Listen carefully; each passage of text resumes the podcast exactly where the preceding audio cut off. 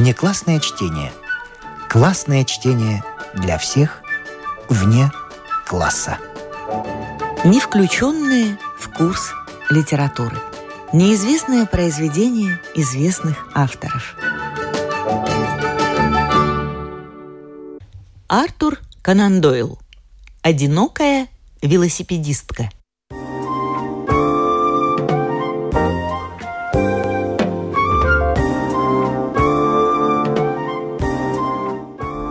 Годы с 1894 по 1901 были периодом очень напряженной деятельности Шерлока Холмса.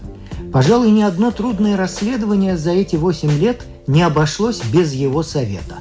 Частные расследования, в которых он сыграл выдающуюся роль, исчисляются сотнями, причем многие из них оказались чрезвычайно запутанными и необычными. Каков итог этих лет – множество блестящих побед и несколько, увы, неизбежных неудач. Поскольку я сохранил самые подробные записки всех дел и часто сам в них участвовал, мне, естественно, трудно решить, что же наиболее достойно опубликования. Я последую старому моему правилу – отдавать предпочтение тем случаям, которые представляют интерес не с точки зрения чудовищности преступления – а с точки зрения тонкости и драматической неожиданности его раскрытия. Вот почему мне хотелось бы описать дело мисс Уайлет Смит, одинокой велосипедистки из Чарлингтона. И весьма интересное расследование, неожиданно оборвавшееся трагедией. Я бы не сказал, что дело это особенно ярко иллюстрировало удивительный дар, снискавший моему другу заслуженную славу. Однако есть в нем некоторые особенности, благодаря которым оно занимает выдающееся место в хронике преступлений, из которых я черпаю материал для моих настоящих очерков. Вот записная книжка 1895 года. Да, впервые мы увидели мисс Вайолет Смит в субботу 23 апреля – я помню, что визит ее был очень нежелателен для Холмса. Он был всецело поглощен одним сложным и загадочным делом, преследованием которому подвергся Джон Вингстон Хартон, известный табачный фабрикант-миллионер. Холмс любил больше всего точную, углубленную и сосредоточенную работу мысли и терпеть не мог, когда его отвлекали от разбираемого дела – но надо было обладать особой черствостью, чтобы отказаться выслушать молодую прекрасную женщину, высокую, стройную и гордую, как королева, которая пришла к нам на Бейкер-стрит поздно вечером, умоляя помочь ей. Холмс уверял ее, что он занят, но это было бесполезно, ибо молодая дама, видимо, твердо решила, что не уйдет, пока Холмс не выслушает ее. И выдворить ее можно было разве что силой – Холмс смирился и, устало улыбаясь, предложил прелестной посетительнице сесть и рассказать, что ее так встревожило. «Уж, конечно, не здоровье», – заключил Холмс, окинув ее быстрым проницательным взглядом. «У такой заядлой велосипедистки плохого здоровья быть не может». Та взглянула на свои ноги. Действительно, край ботинка был чуть-чуть стерт от частого соприкосновения с педалью велосипеда. Да, я много езжу на велосипеде, мистер Холмс, и это имеет прямое отношение к цели моего визита. Холмс подошел к ней и взял ее за руку. Наша посетительница не носила перчаток. Он стал рассматривать ее руку так внимательно и бесстрастно, как ученый рассматривает редкого представителя животного или растительного мира. «Вы, надеюсь, извините меня? Такова моя профессия», сказал он, опуская ее руку. «Я чуть не ошибся, решил было, что вы машинистка. Но, конечно, вы занимаетесь музыкой. Ватсон, обратите внимание на сплющенные кончики пальцев, характерные для пианиста и для машинистки. Но в вашем лице есть одухотворенность». Холмс с мягким движением повернул ее лицо к свету. «Машинисткам она не свойственна. Сомнений нет. Наша гостья занимается музыкой. Да, мистер Холмс, я учительница музыки. И живете за городом, судя по цвету лица. Вы не ошиблись. около Фарнема на границе с Суреем. Прекрасное место. У нас с ним связано много воспоминаний. Помните, Ватсон, мы занимались там Арчибальдом Стэнфордом, подделавшим документы. Ну, хорошо. Расскажите нам, мисс Вайлет, э, что же с вами случилось недалеко от Фарнема на границе с графством Сурой? Молодая дама изложила очень ясно и точно следующее весьма странное происшествие. Мой покойный отец, Джеймс Смит, был дирижером оркестра в одном театре. Когда он умер, у нас с мамой не оказалось ни одного близкого человека, кроме моего дяди, Ральфа Смита. Но он уехал в Африку 25 лет назад, и мы ничего о нем по сей день не знаем. После смерти отца мы остались совершенно без средств. И вот однажды нам сказали, что в «Таймсе» напечатано объявление о том, что нас кто-то разыскивает – вы можете легко представить себе наше волнение. Мы решили, что кто-то оставил нам наследство, и тут же отправились к юристу, имя которого сообщалось в объявлении. У юриста нам представили двух джентльменов, мистера Карутерса и мистера Вудли. Они жили в Южной Африке и приехали домой погостить. Эти джентльмены сказали нам, что дядя был их друг, и что он умер в совершенной нищете несколько месяцев назад в Йоганнесбурге. Умирая, дядя просил их найти нас и помочь нам, если мы нуждаемся. Нам показалось странным, что дядя Ральф, который знать нас не хотел, когда был жив, вдруг, умирая, проявил такую заботу. Однако мистер Карутерс объявил, что дядя услышал о смерти брата только перед самой своей смертью и очень беспокоился о нашей судьбе – Простите, а когда произошел этот разговор? В декабре прошлого года, четыре месяца назад. Ага. Прошу вас, продолжайте. Этот мистер Вудли сразу же вызвал у меня отвращение. Он строил мне глазки, ушлый молодой человек с одутловатым лицом, рыжими усиками и прилизанными волосами. Он показался мне омерзительным. Я была уверена, что Сирил не одобрил бы такое знакомство. Его зовут Сирил? сказал Холмс, улыбаясь. Молодая посетительница покраснела и засмеялась. «Да, мистер Холмс. Его зовут Сирил Мортон. Он инженер-электрик, и, надеюсь, мы обвенчаемся в конце лета».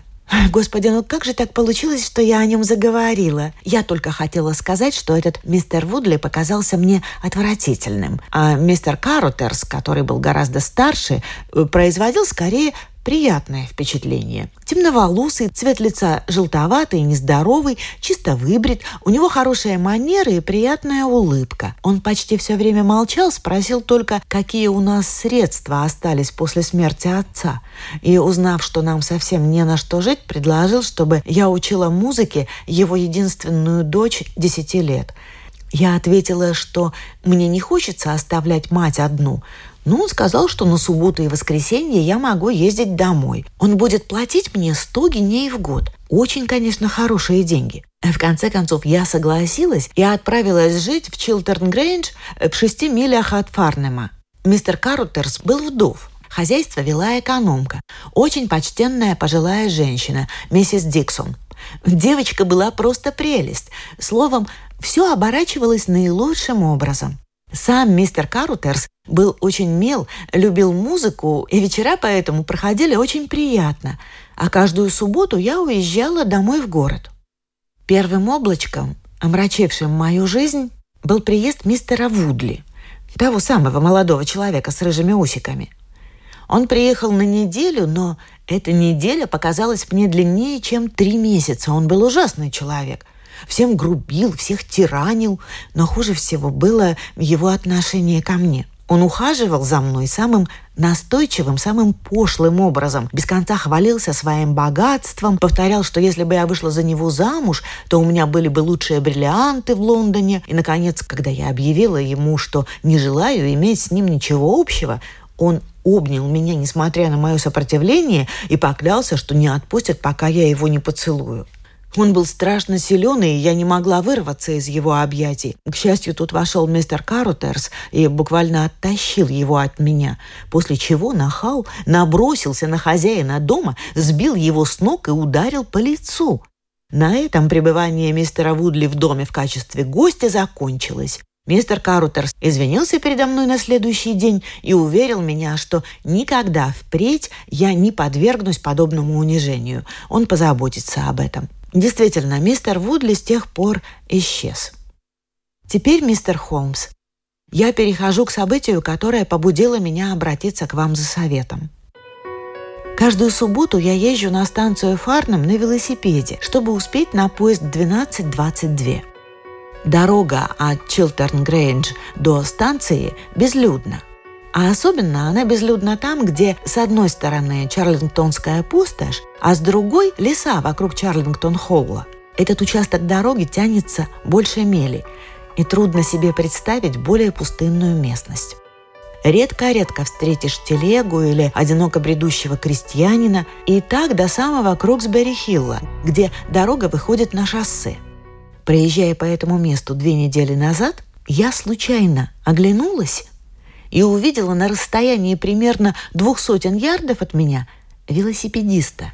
Это был мужчина средних лет, и я заметила у него короткую черную бородку. Потом я оглянулась опять, но велосипедист исчез, и я о нем забыла. Представьте мое удивление, мистер Холмс, когда, возвращаясь назад в понедельник, я заметила опять того же велосипедиста, в том же самом месте.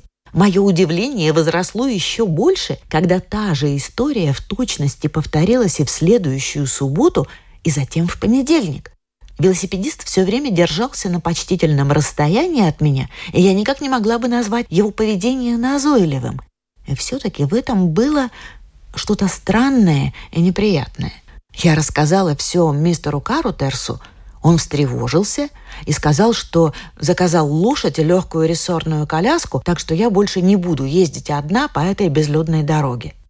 Лошадь и коляску нам обещали доставить на этой неделе, но почему-то не доставили. И сегодня утром мне пришлось опять ехать одной на велосипеде до станции. Когда я подъезжала к Чарлингтонской пустоши, я оглянулась.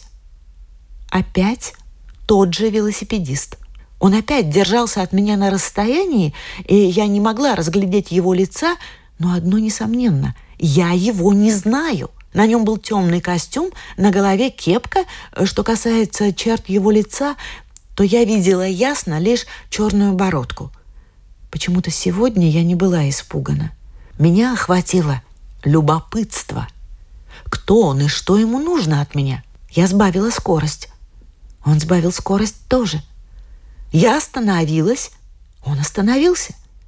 Ну хорошо же, там, где дорога круто поворачивает, я быстро проехала поворот, а затем круто остановилась и стала ждать. Я думала, он вылетит из-за поворота и проскочит мимо меня, не успев остановиться.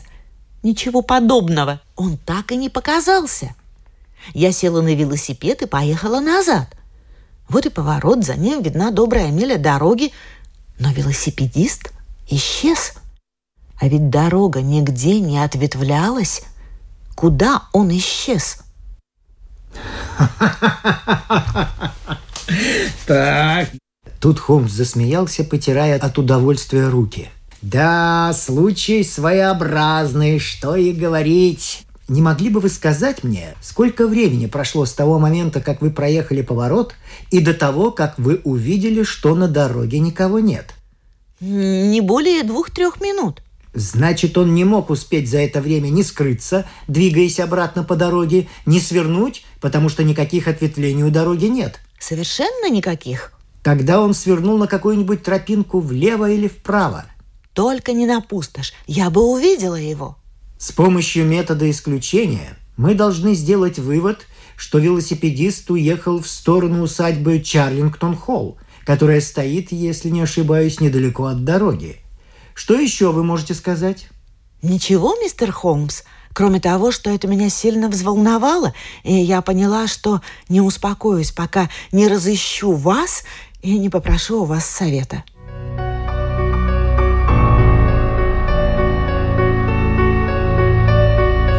Некоторое время Холмс молчал. «А где работает тот джентльмен, с которым вы помолвлены?» – наконец спросил он – в компании Midland Electric в Ковентри. Мог бы он неожиданно нагрянуть к вам, не сообщив предварительно о своем визите? Что вы, мистер Холмс, никогда в жизни. Я достаточно хорошо его знаю. Есть у вас еще поклонники?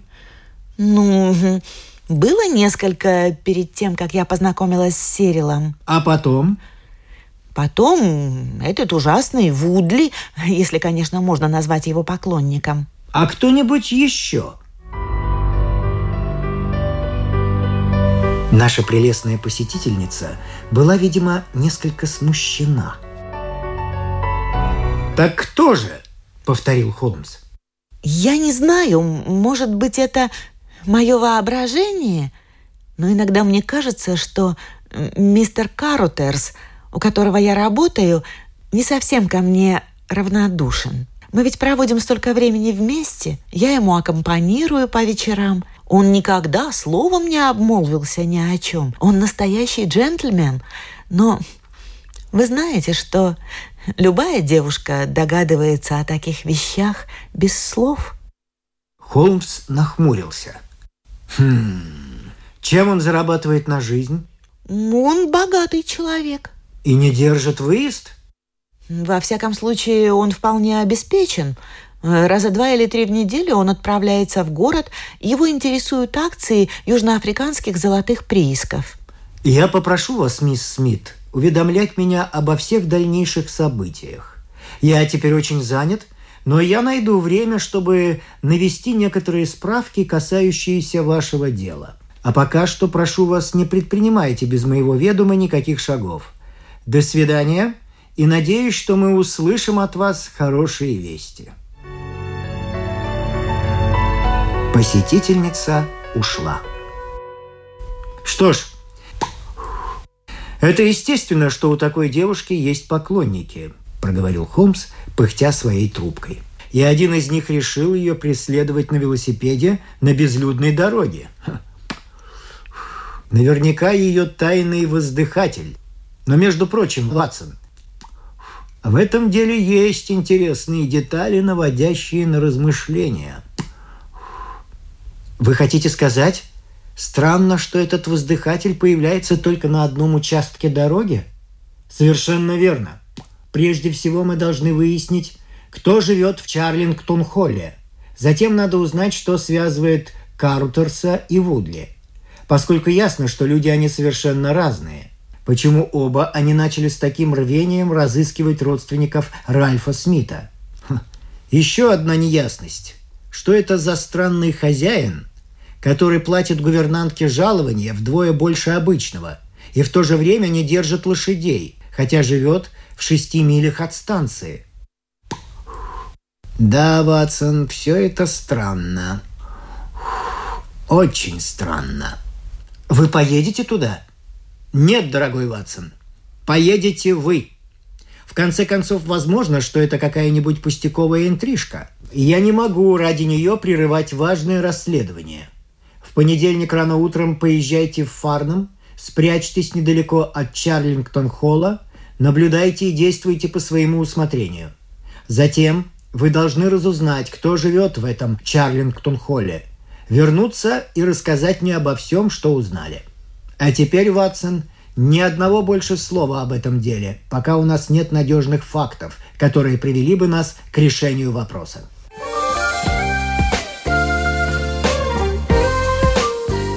От нашей посетительницы мы узнали, что поезд, с которым она возвращается в понедельник, отходит от Ватерлоу в 10 часов 50 минут.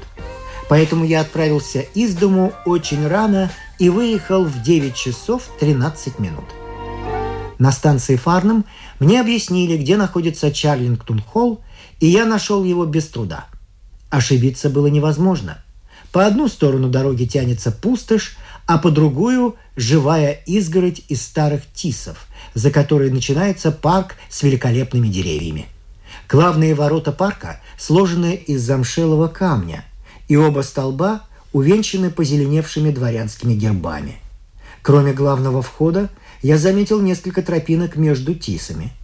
Дом не был виден с дороги, но все окружающее говорило о заброшенности и о запустении – Равнина была усеяна золотыми островами цветущего дрока, который так и пылал в лучах яркого весеннего солнца. Я спрятался за одним из таких островков так, чтобы видеть и ворота усадьбы, и достаточно большой участок дороги в обе стороны.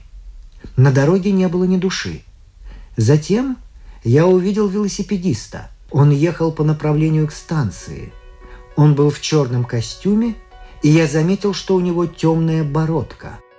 Он достиг того места, где начиналось поместье Чарлингтон, спрыгнул с велосипеда, пошел, ведя велосипед к одной из тропинок, и скрылся за тисами вместе со своим велосипедом. Прошло четверть часа, и я увидел нашу велосипедистку. Она возвращалась со станции. Поравнявшись с усадьбой Чарлингтон, она оглянулась. Несколько мгновений спустя велосипедист вышел из своего убежища, сел на велосипед и последовал за ней. Нигде кругом от горизонта и до горизонта не было ни души. Только две одинокие фигуры. Изящная девушка, державшаяся очень прямо, и на некотором расстоянии от нее пригнувшийся к самому рулю бородатый преследователь, явно замышляющий что-то. Она оглянулась и сбавила скорость. Он тоже сбавил скорость. Она остановилась. И он остановился, сохраняя расстояние в 200 ярдов. Ее следующее движение было смелым и неожиданным. Она повернула велосипед и ринулась ему навстречу. Однако он выказал не меньше проворства и помчался назад. Затем она повернула обратно и поехала дальше. Он тоже повернул и поехал за ней, сохраняя ту же дистанцию – и, наконец, обе фигуры скрылись за поворотом.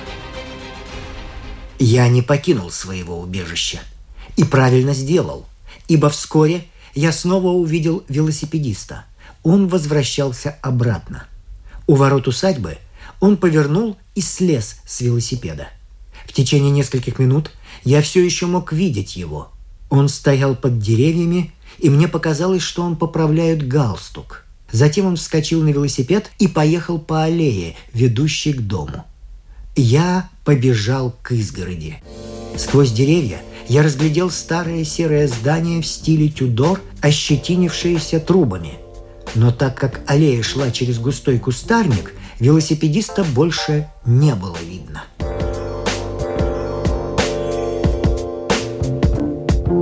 Так или иначе, мне представлялось, что я неплохо поработал, и в отличном расположении духа я вернулся в Фарнем. Местный агент по продаже недвижимого имущества не мог дать мне никаких сведений о Чарлингтон-Холле и посоветовал обратиться к известной фирме на Пелмел. Я зашел туда по пути домой. Я хотел бы снять Чарлингтон-Холл на лето. Нет, к сожалению, это невозможно. Поздно. Дом сдали примерно месяц назад. Арендовавшего этот дом э, зовут, э, секунду, а, мистером Уильямсоном, весьма почтенный пожилой джентльмен. Вежливый представитель больше ничего, к сожалению, сообщить не мог, поскольку деловые операции клиентов фирма хранит в строгой тайне.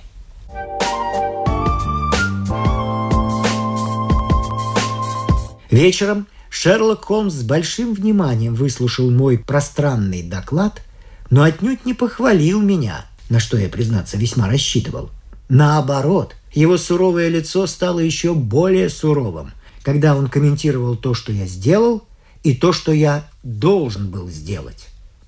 Во-первых, мой дорогой Ватсон, вы неудачно выбрали пункт наблюдения. Вы должны были спрятаться за изгородью – Тогда вы могли бы увидеть с близкого расстояния интересующее нас лицо.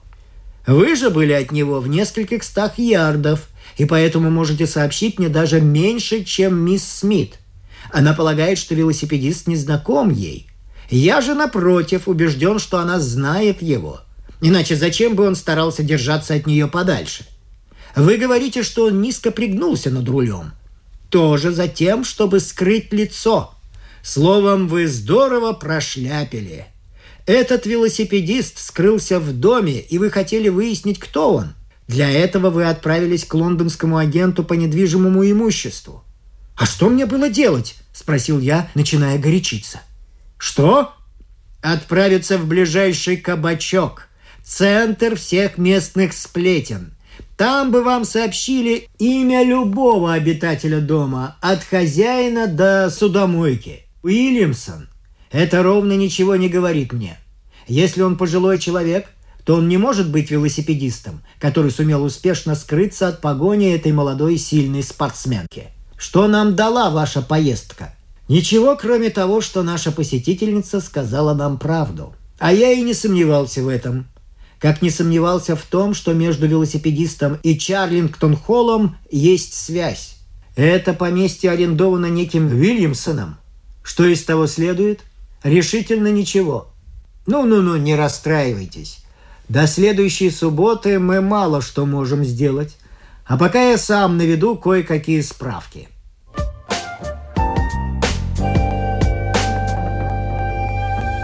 Утром мы получили письмо от мисс Смит.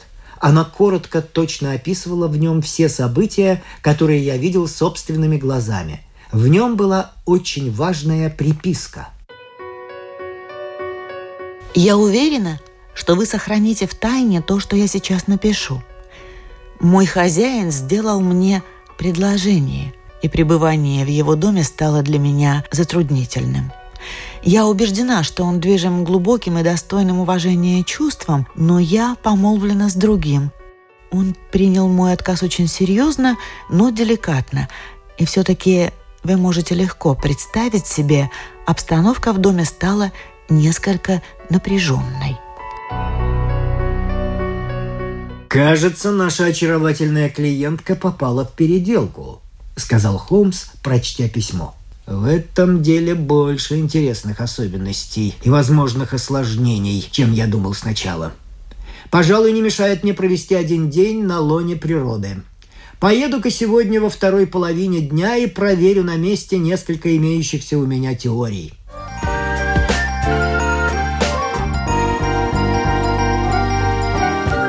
День Холмса на лоне природы кончился неожиданно. Он вернулся поздно вечером – с рассеченной губой и кровоподтеком на лбу, не говоря уже о том, что весь его вид был таков, что право Скотланд-Ярд мог бы вполне заинтересоваться им самим. Приключения, пережитые им за день, видимо, доставили ему огромное удовольствие, и он хохотал от души, рассказывая о них. «Ха-ха-ха! Я ведь веду сидячий образ жизни и немножко размяться на свежем воздухе очень полезно», — сказал он. «Вам известно, что я неплохо владею старинным английским видом спорта – боксом. Это мне очень пригодилось. Иначе все могло бы кончиться очень плохо». Я стал просить его рассказать, что произошло. Я нашел тот кабачок, помните, я посоветовал вам начать с него, и обиняками задал хозяину несколько вопросов. Болтливый хозяин рассказал мне все, что меня интересовало. Оказалось, что Вильямсон, седобородый обитатель Чарлингтон-Холла, живет совершенно один, не считая, конечно, прислуги. Есть слух, что он был священником. Однако два случая, происшедших за время его короткого пребывания в этой усадьбе, показались мне странными для священника. Я навел справки в церковном управлении. Мне ответили – что действительно священник такой есть, но репутация у него самая дурная. Хозяин еще рассказал мне, что к этому Уильямсону на субботу и воскресенье съезжается веселая компания. Особенно выделяется один джентльмен по имени Вудли. Он в Чарлингтон-холле завсегдатый. Только он это произнес, дверь отворилась, и вошел мистер Вудли собственной персоной. Он пил пиво в соседней комнате и слышал весь наш разговор. Он тут же набросился на меня. «Кто я такой? Что мне надо? Какого черта я им интересуюсь?» И давай сыпать самыми отборными ругательствами. Закончил он этот поток коротким, но сильным ударом. Я увернулся, но не совсем удачно. Да. Вудли замахнулся второй раз, но его предупредил мой удар, прямой левой – что касается меня, результат у вас перед глазами. Зато мистера Вудли пришлось свести домой в телеге. Так закончилась моя прогулка. Я должен признаться, что если не считать огромного удовольствия, полученного мной лично, польза от моего пребывания на границе с графством Сурой почти такая же, как от вашей поездки.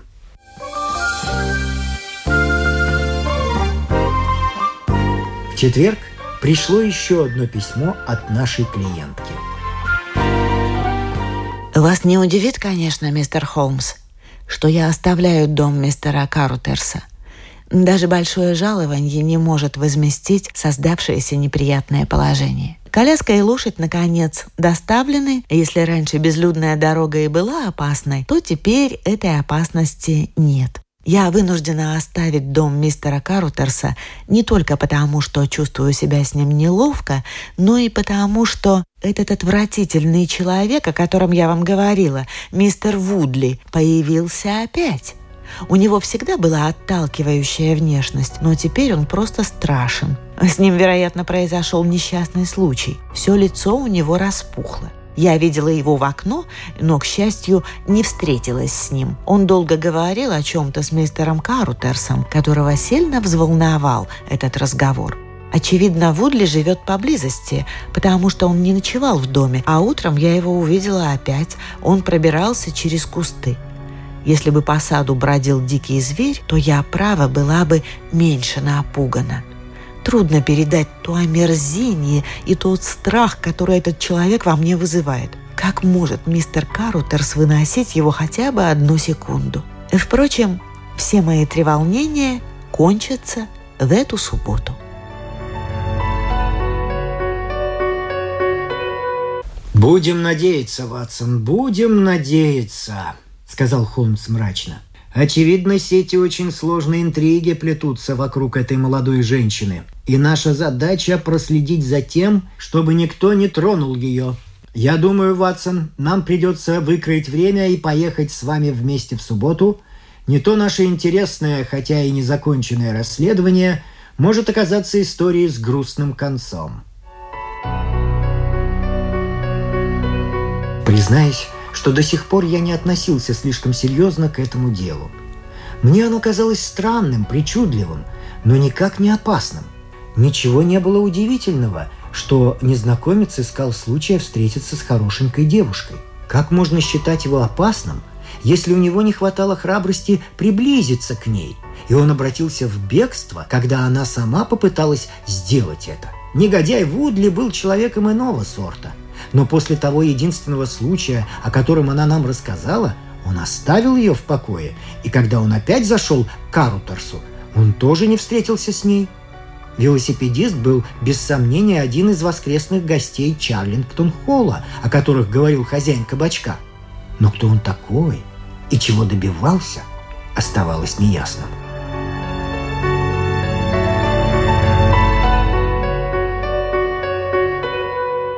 Я понял, что за всеми этими непонятными событиями может скрываться трагедия только когда увидел, как Холмс, настроенный очень серьезно и решительно, уходя, сунул в карман револьвер.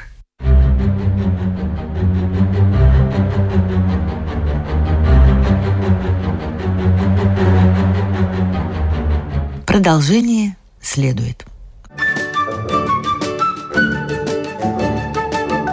Внеклассное чтение. Классное чтение для всех вне класса.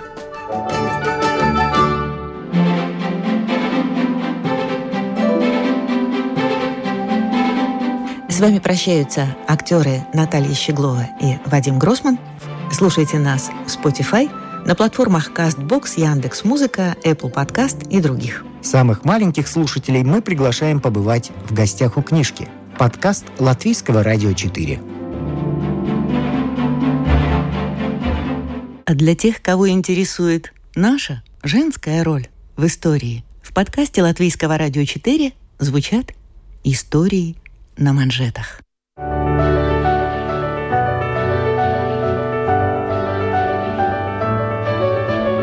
О знаменитых дамах своего да и нашего времени – о тех, чья жизнь стала отражением эпохи, об участницах или свидетельницах поворотных моментов в истории человечества, истории на манжетах. Ссылку на этот подкаст вы найдете в описании сегодняшнего эпизода. Этот и другие подкасты Латвийского радио 4 вы найдете в Spotify, а также на платформах CastBox, Apple Podcast и других.